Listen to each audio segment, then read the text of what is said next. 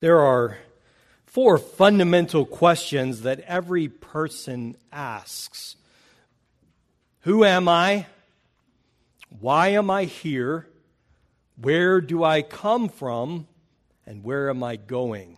And the answers to these questions make up what we might call your worldview how you define yourself, how you define where you came from, but especially how you define where you are going all determine the way that you look out at the world. And of course, we may answer those questions in four different ways depending on what condition we find ourselves in. One of my favorite Puritan authors, Thomas Boston, wrote a wonderful book that I would commend to you called Man in His Fourfold State. But we might think of it as the storyline of Scripture outlines four different states that man is in. First, man is created, and he is very good. But then, through rebellion, he falls into sin. We call that man in his fallen state. But then, according to the gospel, man is redeemed from that fallen state, and we would call that the state of redemption. But finally, in the end, when God ushers in the new heavens and the new earth, the new creation, what we would call the consummation or the restoration of all things, we will be established in our righteousness. And that's a different state. So we can answer those questions differently based upon which state we are in. Adam, when asked those questions originally, would have said, I am a man made in the image of God. Why were you made? I was made to glorify God and to enjoy Him forever. And where do you come from? I come from God. And where are you going? Well, I'm going to rule and reign over his creation. I'm a, a vice regent. He is the king, and I am called to rule over his good creation. But you know the story. Adam did not stay in that state, in that condition. He chose rather to listen to the temptation of the serpent, and he violated God's one command. Have you ever noticed that? How many yeses were in the garden? Yes, you can have this. Yes, you can have that. Yes, the world is yours. No, you cannot eat of the tree of the knowledge of good and evil. And it's that one command that Adam violated. And after he violated it, he was cursed. He was cursed and he was banished from the presence of God. And at that point, Adam would answer those questions very differently. Who am I? Well, I'm a man made in the image and likeness of God, but that image has been marred in sin. And instead of seeking the Creator to worship Him, I turn away from Him towards myself. Why am I here? I'm here because I disobeyed God who made me. Where do I come from? Well, I, I come from God, but my sin arises from within me. And where am I going? Well, I'm going to the place of eternal judgment, where I will be eternally separated from the presence and glory of God with all those who have sinned against him in the same way.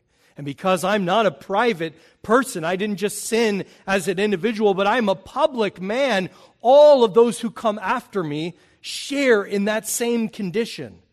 They're also alienated from God, separated from his presence and glory. You see, I used to be in God's presence with him. He walked with me, and I talked with him.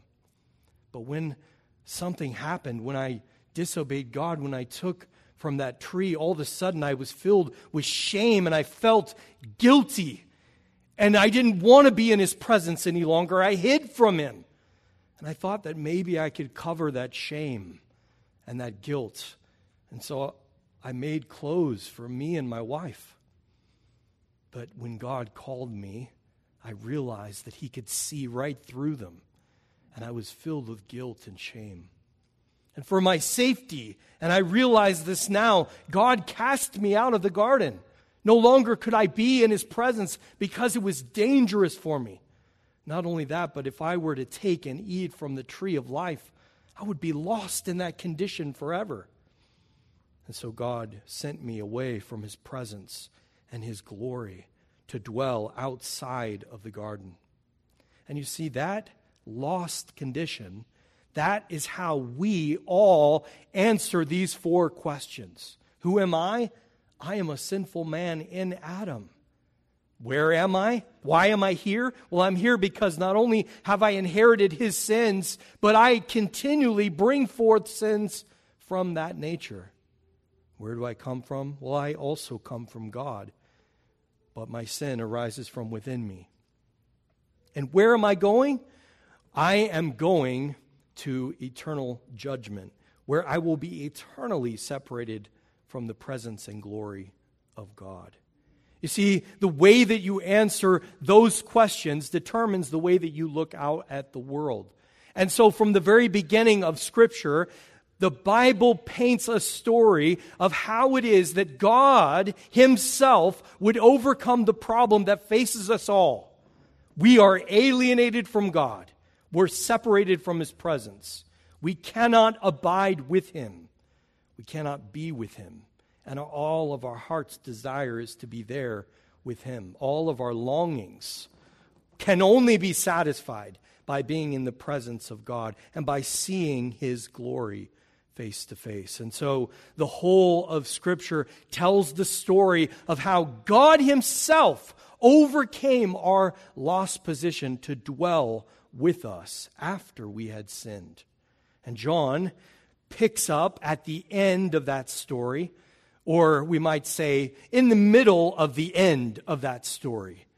And he tells us how God, in his unfolding plan of redemption, had made a way to dwell with us. So, as you're able, please stand with me as we read from the Gospel of John. And we are again going to read the entire prologue, but we're going to be focusing our attention on verses 14 through 18.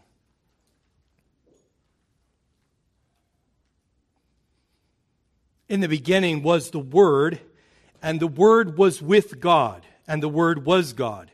He was in the beginning with God. All things were made through him, and without him was not anything made that was made. In him was life, and the life was the light of men. The light shines in the darkness, and the darkness has not overcome it. There was a man sent from God whose name was John. He came as a witness to bear witness about the light that all might believe through him. He was not the light, but came to bear witness about the light. The true light, which gives light to everyone, was coming into the world. He was in the world, and the world was made through him. Yet the world did not know him. He came to his own, and his own people did not receive him. But to all who did receive him, who believed in his name, he gave the right to become children of God, who were born not of blood, nor of the will of the flesh, nor of the will of man, but of God. And the Word became flesh and dwelt among us, and we have seen his glory. Glory is of the only Son from the Father, full of grace and truth. John bore witness about him and cried out, This was he of whom I said, He who comes after me ranks before me, because he was before me. For from his fullness we have all received grace upon grace. For the law was given through Moses, grace and truth came through Jesus Christ. No one has ever seen God, the only God who is at the Father's side. He has made him known. This is the word of the Lord. Let's pray together.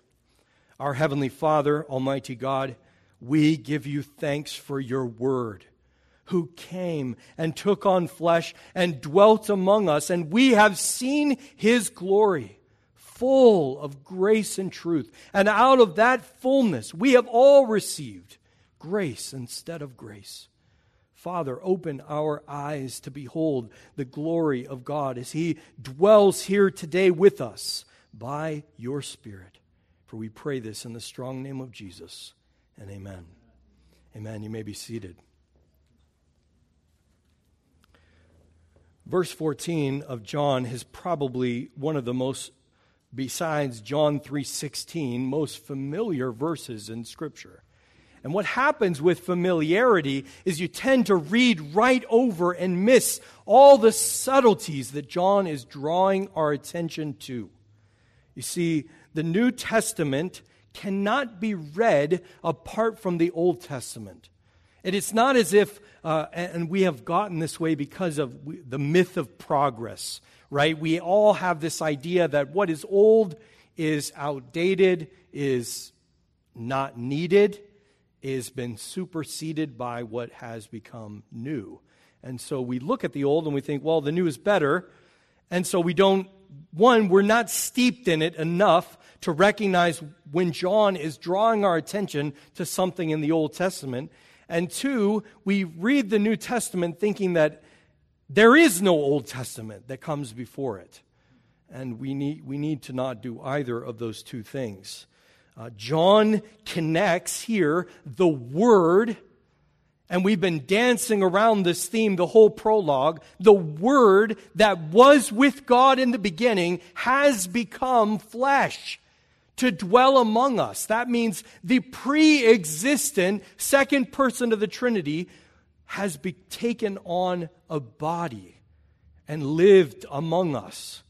And we have seen his glory, glory as of the only begotten Son from the Father, full, overflowing with grace and truth. And every single one of those words is meant to draw our attention back to the Old Testament, back especially to Exodus 34, which we read from our Old Testament lesson. So, to begin this text this morning, I actually want to start with verse 16 and 17 before we move back to look at verse 14. Because I think it's important that we begin where this story began in the beginning, which we already outlined, and how God was making a way that he could dwell with his people. How was he overcoming the problem of sin so that we again could be in his presence? Notice in verse 16 it says, For from his fullness we have all received grace upon grace. For the law was given through Moses, grace and truth came through Jesus Christ. Now, we have to ask ourselves what is the contrast that John is setting up? Is it the case that the law came through Moses and that was bad? And that's opposed to Jesus Christ and the grace and truth that he offers. What does John mean by grace upon grace? And interestingly enough, the word in the Greek is not really upon, it's anti, which we almost always push put as a negative, right? It's something that's against. You might say anti this. You're an anti fascist, which I really don't know what that means, but uh, you, you put anti in front of something that you're not, right? You are against something. Well, it also can be translated instead of. Grace instead of grace. And the reason the translators put upon is because they're trying to capture the nuance of what John is saying. It's not grace the law and then it's superseded, and what was superseded was actually irrelevant and bad, which is opposed to the new grace of the gospel, but actually it's uh, instead of. You had one grace in the giving of the law, but when Christ came, he fulfilled that grace and offers grace and truth instead of. And I think that's important because we tend to read the Old Covenant and look down upon the ways that God related to his people through the giving of the law. The law is not opposed to grace, the law is a different kind of grace. A grace suited for a particular time within redemptive history, within the ways that God was moving and shaping a people for himself. And so we, we need to sort of walk through redemptive history to see how God is progressively unfolding the plan that He made with the Son to, to restore us to His presence and glory, to the place where we can be with Him again. And I want you to notice all of the different ways that God is doing that.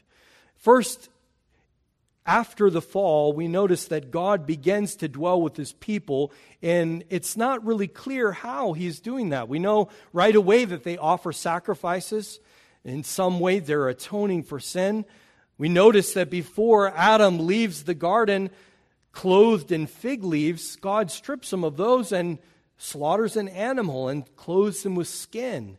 And there he's being reminded that it's not him that's going to cover over his sin, but God himself. He, God is painting him a picture that he can see as he uh, squeezes the jacket around him when he's cold, and he reminds himself that it's God who covered me.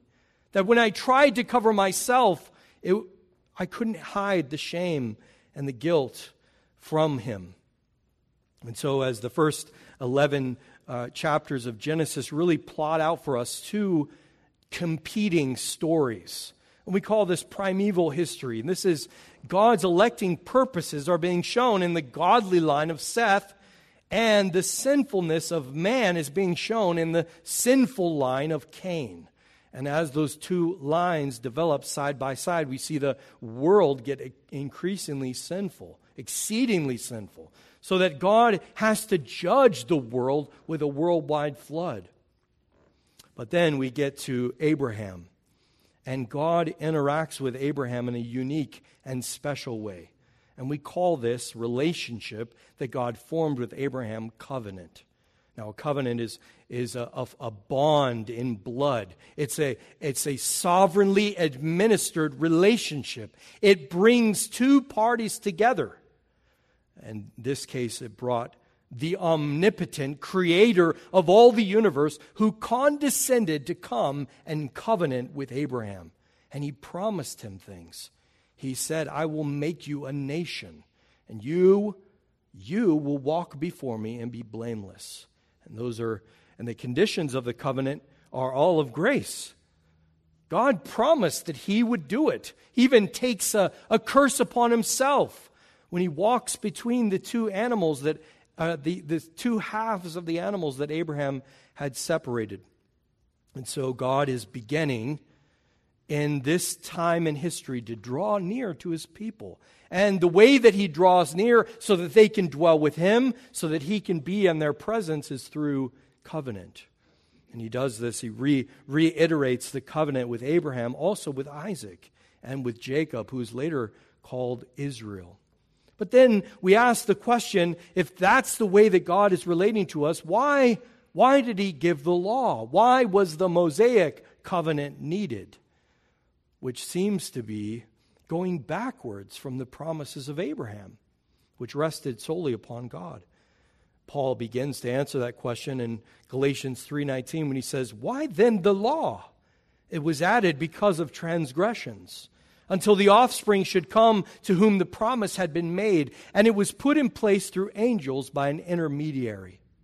You see, we can, we can summarize the term, the giving of the law, as the entire Mosaic covenant, that period in Israel's history outlined for us in Exodus through De- Deuteronomy. And Moses himself, as a figure, stands for the whole Old Covenant era because all of the rest of the history is the unfolding of how God's people continue to relate to God according to his word. The prophets, they're calling God's people back to faithfulness to the law. They are, in a sense, prosecutors, and the law is the standard that they're being held to. But we need to understand that the covenants are like a layer cake one layer is built upon another layer. It doesn't supersede it, it comes in addition to it. And Paul makes this case plainly in Galatians when he points to the fact that the giving of the law came after the promises. They don't, the giving of the law, the law does not rest on itself, but it rests on the prior promises of God. And that means that it can extend to Gentiles who don't have circumcision, but who have the same faith as Abraham. And there, Paul is showing us that each of these covenants builds on one from another. So we have the covenant with Abraham, and we have the Mosaic covenant built on top of it. It doesn't supersede it, nor does the covenant with David supersede it, but it is built on it. And in the giving of the law, God provides a gracious way for his people to draw near to him. He dwells with them in a unique and particular way. That's what Moses was driving at. He said, When we go up into the promised land, how will the people know that you are with us if you don't go with us? If your presence is not dwelling in the midst of us, then how will they know that we are your people? And God says, I will go up with you, and my presence will be in your midst. So the giving of the law is not just God giving the Ten Commandments, but God giving Israel a way for Him to draw near to them, a way for them to be clean, a way for them to wash away their impurity. Through the sacrificial system, God mediates His presence to them. And don't you see that that's not works, that's all of grace. God has given them a way for Him to be in their presence. And that's so important. We, we can clearly see that there is no hope in our own efforts to secure salvation. All our works are like the fig leaves that Adam and Eve used to try to cover their own sin. It doesn't work. So stop trying. God is the one who has made a way for himself to dwell with you. Adam couldn't clothe himself. Noah couldn't save himself from the flood. Abraham could not make himself a nation. Moses couldn't even keep the law. And David couldn't build his own dynasty. His family was a mess. The one principle that rings loudest throughout the pages of Scripture is salvation belongs to the Lord.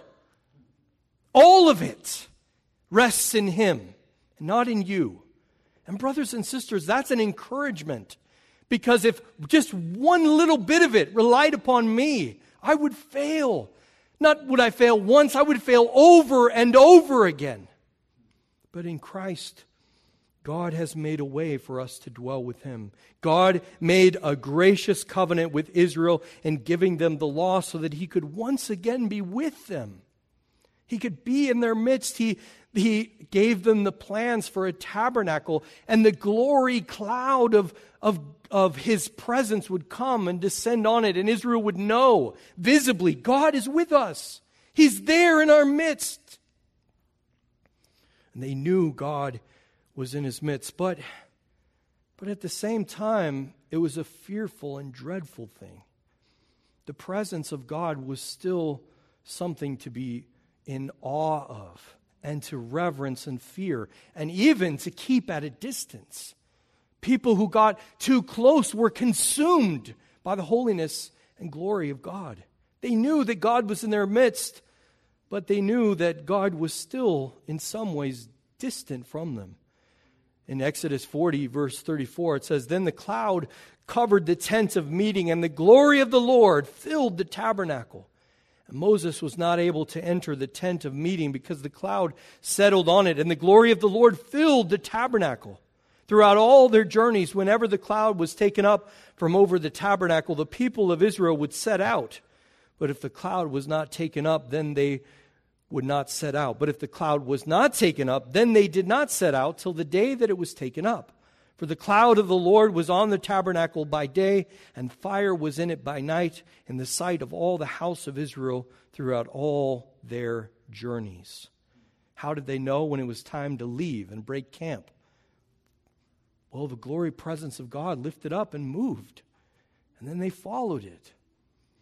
But when the glory presence of God overshadowed the tabernacle, Moses could not even go in.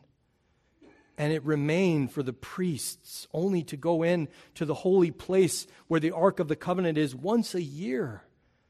And the author of Hebrews tells us that that curtain that was there that blocked access to the holy place was symbolic of that age. Do you see that God was being gracious to his people Israel by providing a way for them to dwell with God? But it was not enough. It was not enough. And so he gave more. He gave grace upon grace. He gave grace instead of grace by sending his son to dwell also. And that same imagery of the tabernacle is also true of the temple. And John is connecting both of these ideas, the tabernacle and the temple, and these will both become very foundational for his apologetic to the Jews, who at this moment in history have lost the temple. It's been destroyed in AD 70 by the Emperor Titus. There's no more sacrificial system. There's no glory presence of God. There's no temple. How does God dwell with his people? Well, John has an answer. He dwells with him in the person and work of Jesus Christ. God has again come near to dwell, but it's different than they expect. It's not a tabernacle, it's not a temple, it's Jesus. So the old covenant was a gracious covenant. It was a covenant where God began to draw near to his people. He provided means for them. The law was not abrogated by Jesus Christ, but it was fulfilled in him. All of the law pointed to him, it led to him. And even those laws that were particular to Israel. But then Jesus came. The Word in the flesh was a further grace eh, upon grace. And so the language is important because John is drawing us back to see that Jesus is the fulfillment of what already happened of the giving of the law in Moses. For the law was given through Moses, but grace and truth came through Jesus Christ. It's built upon Moses. It's grace upon grace. It's a new grace that God dwelling with us in the flesh. And notice, as we look back to speak on his own authority, but whatever he hears, he will speak, and he will declare to you the things that are to come. He will glorify me, for he will take what is mine and declare it to you. All that the Father has is mine. Therefore, I said that he will take what is mine and declare it to you.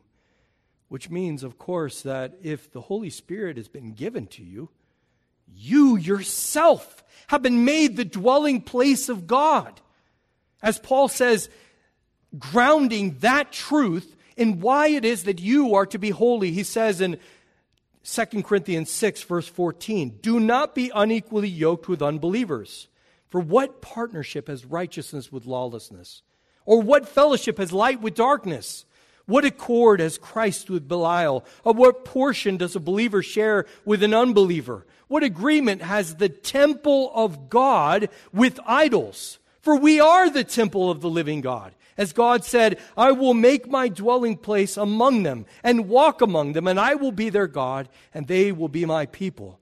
Therefore, go out from their midst and be separate from them, says the Lord, and touch no unclean thing. And then I will welcome you, and I will be a father to you, and you shall be sons and daughters to me, says the Lord Almighty. How can you? Who have, by the Spirit, been shaped and molded to be the very dwelling place of God have anything to do with sin? How can you look at that website? How can you talk to your wife, who is also the dwelling place of God in that way? How can you treat your children that way? How can you respond to your employer that way? How can you live as if God has not made his dwelling place in you. And you carry the Holy Spirit everywhere you go. Would you want the Holy Spirit to partake in the things that you are partaking in? These are questions we should ask ourselves because God has made us holy because He is holy. And of course, even in the midst of that, we long for the day where faith will give way to sight. Listen to this exalted language of Revelation chapter 21. John says, Then I saw a new heaven and a new earth. For the first heaven and the first earth had passed away, and the sea was no more. And I saw a holy city, New Jerusalem, coming down out of heaven from God, prepared as a bride, adorned for her husband. And I heard a loud voice from the throne saying, Behold, the dwelling place of God is with man. He will dwell with them, and they will be his people, and God himself will be with them as their God. He will wipe away every tear from their eyes, and death shall be no more. Neither shall there be mourning, nor crying, nor pain any more, for the former things have passed away. And again, a few verses later, John says, And I saw no temple in the city. For its temple is the Lord God, the Almighty, and the Lamb. And the city has no need of sun or moon to shine on it, for the glory of God gives it light, and its lamp is the Lamb. And by its light will the nations walk, and the kings of the earth will bring their glory into it. Do you see where we're going? Do you see where we started? Lost without hope, separated from the presence of God, and without any of His glory. And now, because Jesus has drawn near, we have the presence and glory of God with us. But we're still waiting for the day when sight will, when faith will give way to sight, when we will not have to have the Holy Spirit mediate the presence of God, but we will see Jesus as He is. Of course, uh, what's the response to this? What do I do with this information? Well, as I said last week, the, the really only response is doxology. Praise God from whom all blessings flow. Why do we sing that song every Lord's Day? Because we want to inculcate in you a right attitude of doxology that the only response to every gift given us by God is to praise Him, is gratitude and thanksgiving. Gratitude for what God has done to overcome the greatest problem facing humanity, being alienated from God, away from His presence. I mean, that's what everyone is trying to overcome. That's why we're trying to live longer. That's why Google has its own department trying to overcome death. That's why transhumanists are trying to upload their consciousness onto the internet. They are trying to overcome the problem that has plagued us from the beginning. We're separated from God, and we want to be in His presence. But God has made a way. And it's gratitude to Christ for His willingness to humble Himself, to come to earth, to take on flesh. He who left the riches of heaven as Paul says in Philippians 2 5, have this mind among yourselves, which is yours in Christ Jesus, who, though he was in the form of God, did not count equality with God a thing to be grasped, but he emptied himself by taking the form of a servant and being born in the likeness of men and being found in human form. He humbled himself by becoming obedient to the point of death, even death on a cross. Not just dying of old age but a wicked and cruel death reserved for the worst people. And he suffered the wrath of God.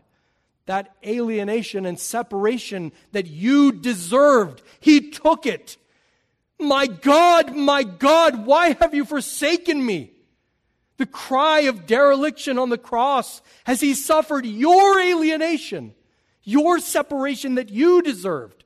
Jesus, who had never for one moment been separated from his father, experienced all the pain and agony of that alienation. For you. What's the only response to that? Gratitude, thanksgiving, doxology. But also gratitude that through Christ's sacrifice, you now have access to the throne of grace. Not through me, not through a priest, but through the Spirit of God. Into the very throne room of God, you can come boldly before His presence as a child. As John says, a child born not of the blood, nor of the will of the flesh, nor of the will of man, but of God. You can come before God with great boldness because Jesus, your high priest, has gone before you. And He continues to intercede on your behalf. And of course, it's gratitude that issues forth in death to sin and living to Christ.